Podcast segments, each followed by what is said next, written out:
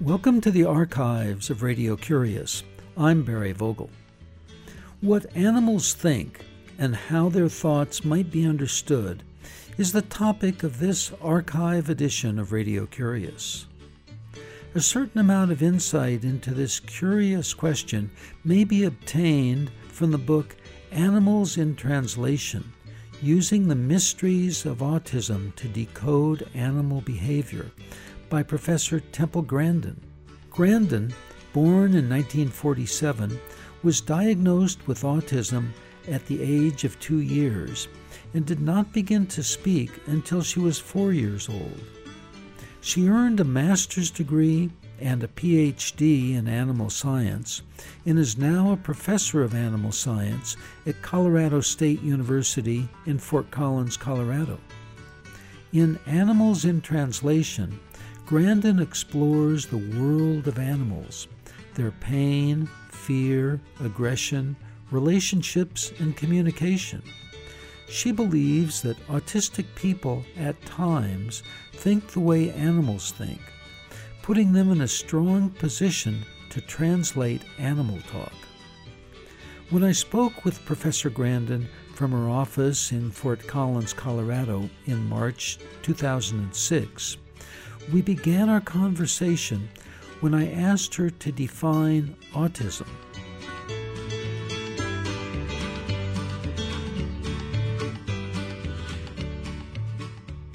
Autism is a neurological um, developmental disorder that the child's born with. About half of uh, children with autism uh, never become verbal and remain very handicapped. And then you have a whole big range that goes all the way from genius scientists like Einstein to um, somebody that's a whole lot, uh, you know, lower functioning. Uh, when I was uh, two and a half years old, I was no speech, uh, screaming, constant tantrums, uh, no eye contact. Used to sit and just spin a little brass thing on the bed for hours and hours, just to, kind of like tune out the world. Loud sounds hurt my ears, and I was very lucky to get very good um, educational intervention and had teachers that worked with me for hours, keeping me engaged. It's you know, if you think a young child has autism, the worst thing you could do with an autistic two or three year old is let them watch TV all day. You got to get them into a good program where a good teacher's working with them. What was it in your experience that brought you to where you are now as an associate professor of animal science? Well, it's a whole lot of different things. I had some excellent teachers. When I was in high school, I was a goof around student that got constantly teased know, I just didn't want to study. I didn't see any reason to study. And then Mr. Carlock, my science teacher, got me interested because the only refuges I had away from teasing were with other students that had shared interests in science projects, electronics projects, and riding horses. Because when I did those activities, uh, nobody was teasing me. And mentor teachers in high school and college can be really, really critical in in success. Was it riding horses that brought you to the animal world? Well, that was one of the things. And the other thing that got me interested in animals was when my mother got remarried, that brought a, a, a relative into the family that had a ranch. And I went out there in the summer and visited. And I watched cattle going through the squeeze chute for their vaccinations. And of course, I got fascinated with that. And might wonder why did I get fascinated with that? When puberty hit, I had horrible anxiety attacks horrible panic attacks, just nonstop panic attacks.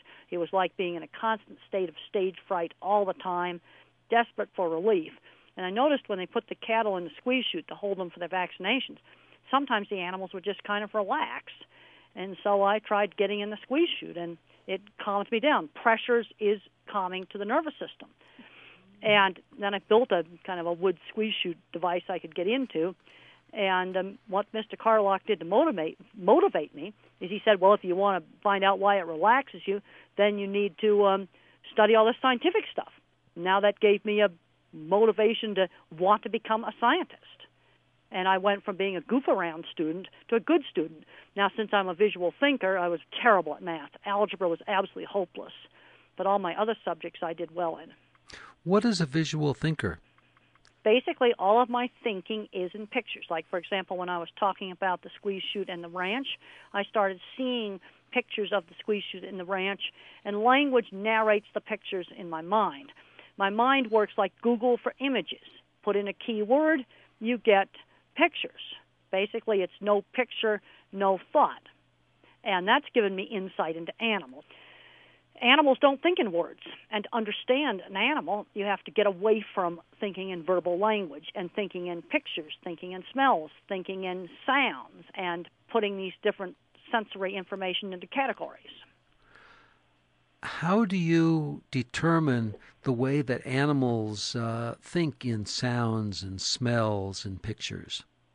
Well, one thing is neuroscience, and I've studied a lot of neuroscience. And once you take away language, there's no other way that you can think. And there's been some very interesting studies done in a certain type of Alzheimer's patient called frontal temporal lobe dementia. And this Alzheimer's will go in there and destroy the um, language parts of the brain. And as the language parts of the brain and the frontal cortex get destroyed, music and math, music and art talent, music and art talent, will come out of a person who's had no previous interest in either art or music. So it kind of shows that those more sensory based things are buried underneath language. Now, of course, artists have a lot more visual thinking than than people that might be in a non uh, you know visual kind of field. Another indicator that animals think in pictures is and in sensory based impressions is how they get fear memories. I knew a horse that was afraid of black hats. He'd been abused by somebody wearing a black hat. You couldn't get near this horse with a black hat. White hats were fine, but black cowboy hats, you couldn't get near him. There was another horse that was afraid of white saddle pads, naked white saddle pads. If the saddle was on top of the saddle pad, it was okay because that's a different picture. Saddle on top of pad is a different picture than naked white saddle pad somebody had probably been sacking him out and flapping that in his face and scaring him with it. Do you think that that has to do with why some dogs uh, bark at people in uniform and other dogs don't? Well, yes, because the dog associates the uniform with, you know, maybe something really bad like getting maced. I just talked to a lady the other day where the where the UPS man had maced her dog, and he hates that brown truck, and he recognizes the truck, he recognizes the uniform, and he that dog doesn't like it.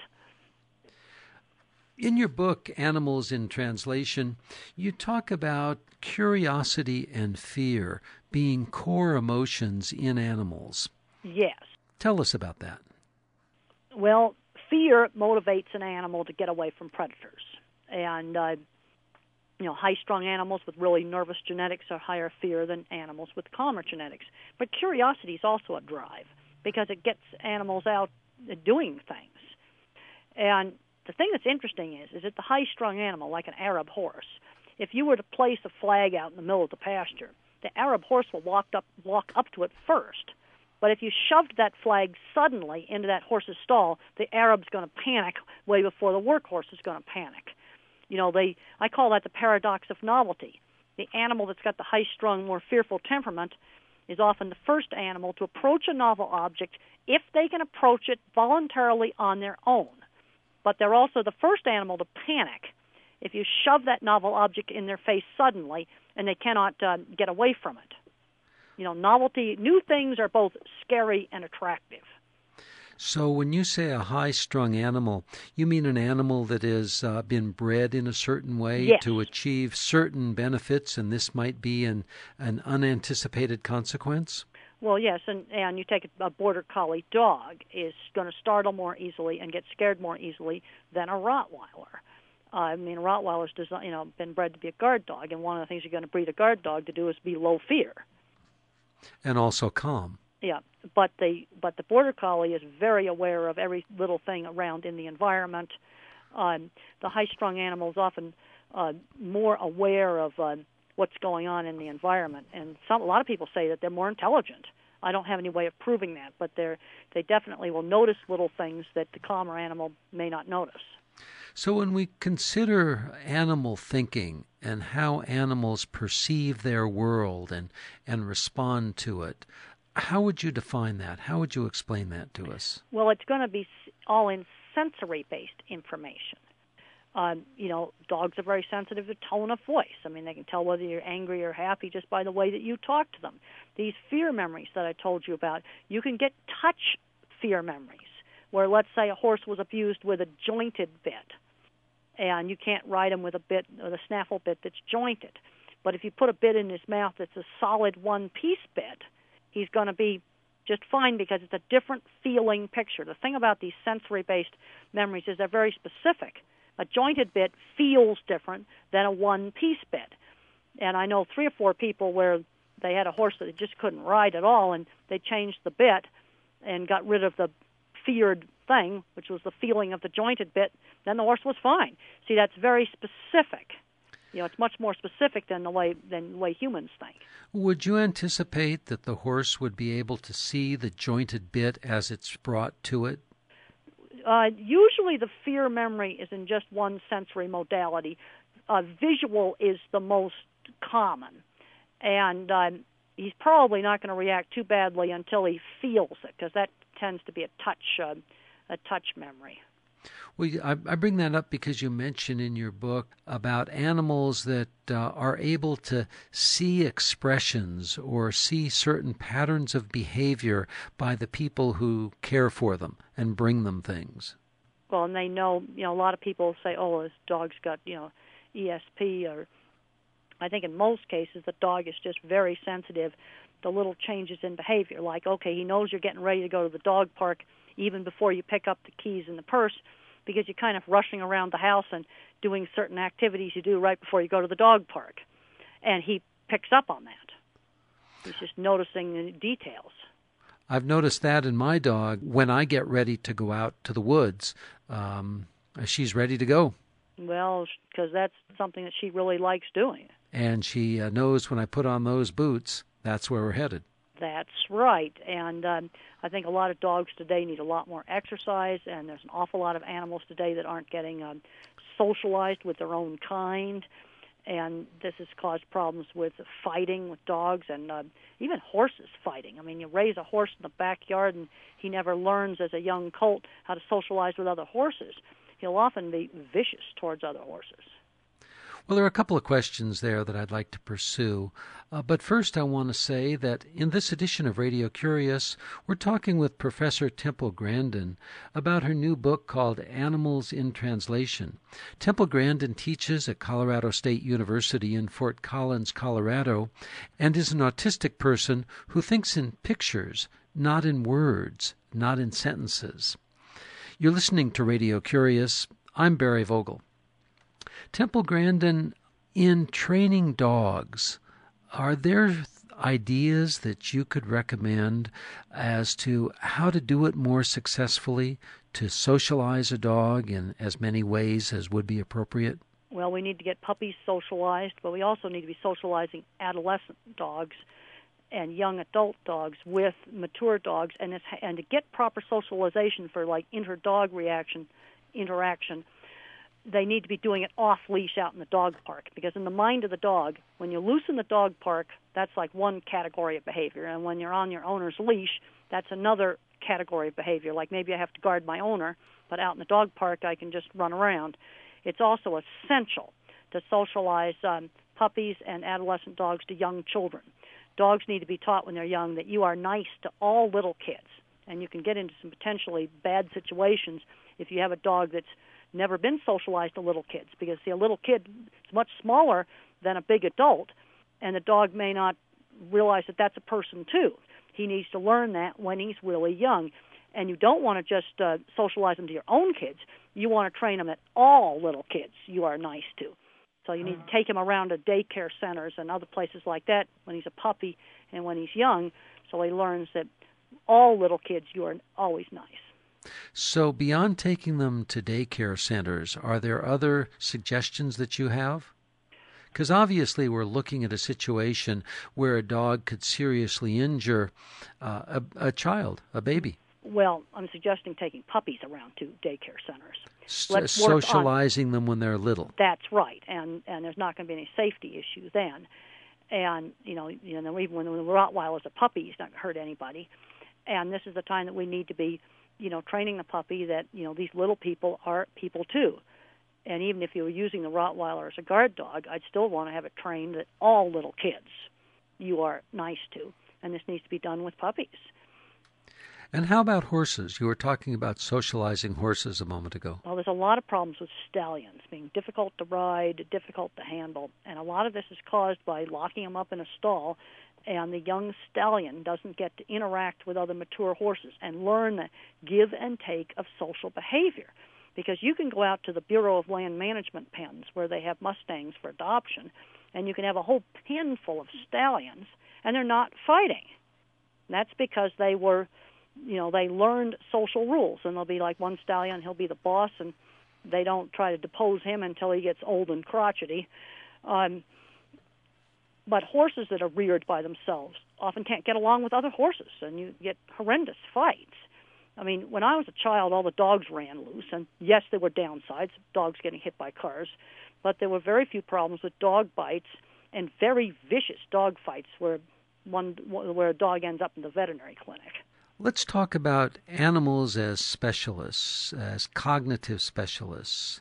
Um, you say that they probably are, and compared comparing animals and people with autism to normal people, you call the normal people generalists. What do you mean by that? Well, there's been some brain research that shows that the normal brain tends to drop out detail. This is research by Dr. Nancy Minshew in Pittsburgh, and the autistic brain tends to hone in on the detail. Well, animals home in on the detail. Uh, you probably have heard of autistic savant skills, skills in art, skills in memorizing the entire subway system, the entire city map system. Those are feats of great memory. You also get a similar situation in migratory birds. Like, for example, a Canada goose only has to be shown the route once, and then he knows the way. And he remembers a whole lot of different things sights along the way, um, uh, even smells and sounds along the way. How do they absorb this? Is this something in their brain structure? Well, you see, verbal language, I think, really reduces the capacity of the brain for memory. Uh, one of the things I have, uh, you know, for visual thinking, I got a tremendous, uh, you know, internet of websites in my head of images that I've downloaded, you know, for for the past 58 years you know when I was younger I didn't have as much you know as many different images but this sensory based memory eh, there's just tremendous data storage in the brain how can a person who is not autistic draw on the sensory based memory that we all have well, one of the things is sometimes I find my best design ideas come when I'm drifting off to sleep. I get the clearest images. When I design equipment, I can actually test run it in my head. You know, I you know I think there's genetic differences in people on how much of a visual thinker you are.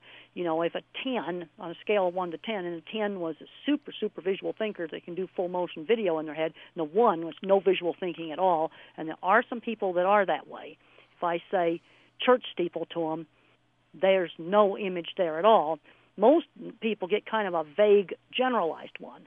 But then if I say to them, shut your eyes and think about specific churches, they can then think about some specific churches, you know, where I only have specific ones. You know, so I think a person people can work on, you know, being a better visualizer. But I don't think you're going to take a person who's, who's an extremely poor visualizer and make them into a 10. You might be able to raise them up to a scale of 4. In terms of uh, language based thinking, um, does that uh, interfere or affect your ability to read? No, when I read, I just translate the uh, book into a movie. And if I'm reading a science fiction book with a lot of description, I can, you know, see the planet or whatever it is, or the rocket ship or whatever they're describing, like a movie. I do that too, and uh, I've never considered myself to be autistic. Uh, sitting here talking with you by phone in my studio and you in your office, I have this image of what you look like based on the book and what uh, I've seen other professors' offices to look like. Yeah, kind of messy. That's what mine is. You know, visual thinking is a continuum, and there's a lot of non autistic people that are visual thinkers. Also, a lot of people that are dyslexic and have other learning problems are really good visual thinkers, often also really uh, good with animals. It's a continuum. And I'm just on the extreme end of the visual thinking continuum. Well, let's go back to the topic of your book, Animals in Translation. And the way people who are more autistic than not are good with animals? Well, some of the nonverbal people with autism really get along with animals, and it's very variable. There are some that get along with them just great, and others that don't. And the ones that don't, it's usually due to sensory sensitivities. Um, people with autism often have problems with loud noise hurting the ears. So if the dog barks, that hurts their ears.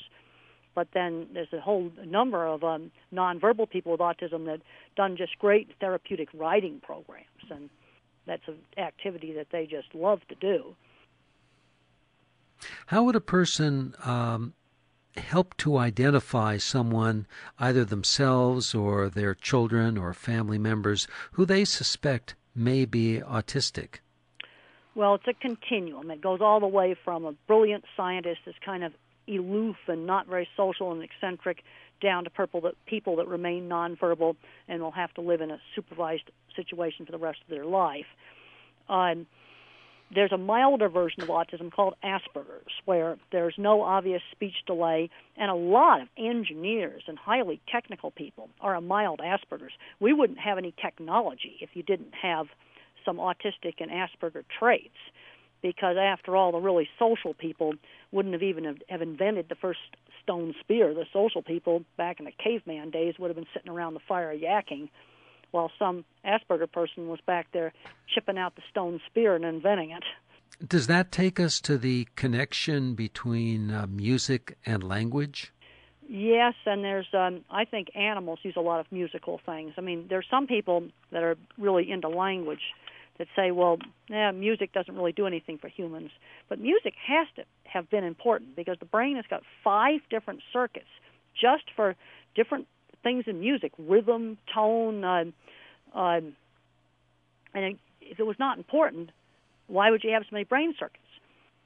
And there's been some interesting work done on prairie dogs up in uh, Flagstaff, Arizona, and um, they seem to have uh, the calls that are kind of musical-like, that have an adjective-like function, a verb-like function, and a noun-like function to describe different predators that are attacking the colony. They have a basic call for coyote, but then they can describe the particular coyote is either one that runs from hole to hole or one that just sits at one hole and waits for prairie dog to come out. And then the verb like function is the speed of the call, kind of the urgency of it. You also mention in your description of prairie dogs the fact that different colonies or groups of prairie dogs have different forms of communication of the examples that you just gave. Yeah, they kind of develop their own local dialects. I mean, that's similar to different, um, you know, colonies of, uh, of chimpanzees and you know uh, in terms of tool making. I mean, you'll have one group that might be getting uh, ants out of the um, ant hill with a stick by sticking it in as a tool, and others that didn't learn that. And how do we um, define or characterize their learning? Is that uh, trial and error? Well, some sometimes it's trial and error, but sometimes there's some real problem solving. There's been some interesting research done with crows that was published in um, the journal Science, where crows were given um, bent paper clips wires to um, snag a little bucket out of a tube, and this little bucket had food in it. And then they then after the crow learned how to use the hook to get the um, the food out, then they took the the hooks away and just gave the crow a straight wire and of course, the crow got very frustrated sticking that in there, couldn't get the bucket out. And then one day, the crow um, sticks the um, the wire into a crack in the table and bends it and makes a hook. That's true thinking. That's solving a problem under new conditions. Which is not trial and error. No, that's not trial and error. That's taking what you have learned and applying it to a new situation. That's right. In the description of yourself, um, you uh, are characterized as someone who would find the basic principles of a situation or of a problem, uh, as opposed to looking at the facts. Uh, an example that I remember is uh, if the animals fall down in the slaughterhouse, there's a problem with the floor. Well, there'd be a problem with the floor, or there could be a problem with rough handling and excessive use of electric prods and getting the cattle all excited. It could be either thing. And in the scoring system that I, you know, you designed for slaughter plants, uh, instead of telling them how to build floors, you measure whether or not the or measure whether or not the cattle fall down, and if more than one percent fall down, they fail the audit. It's just that simple, and that system's been used very successfully by McDonald's, Wendy's, and Burger King, and now the really good plants, it's way less than one in a hundred that falls down. It's one in a thousand that falls down. So when you um, go about finding the basic principle, is that a formula that you apply? No, it's what basically you see. Normal people get a hypothesis or a general principle, and then they shove all the little details into it.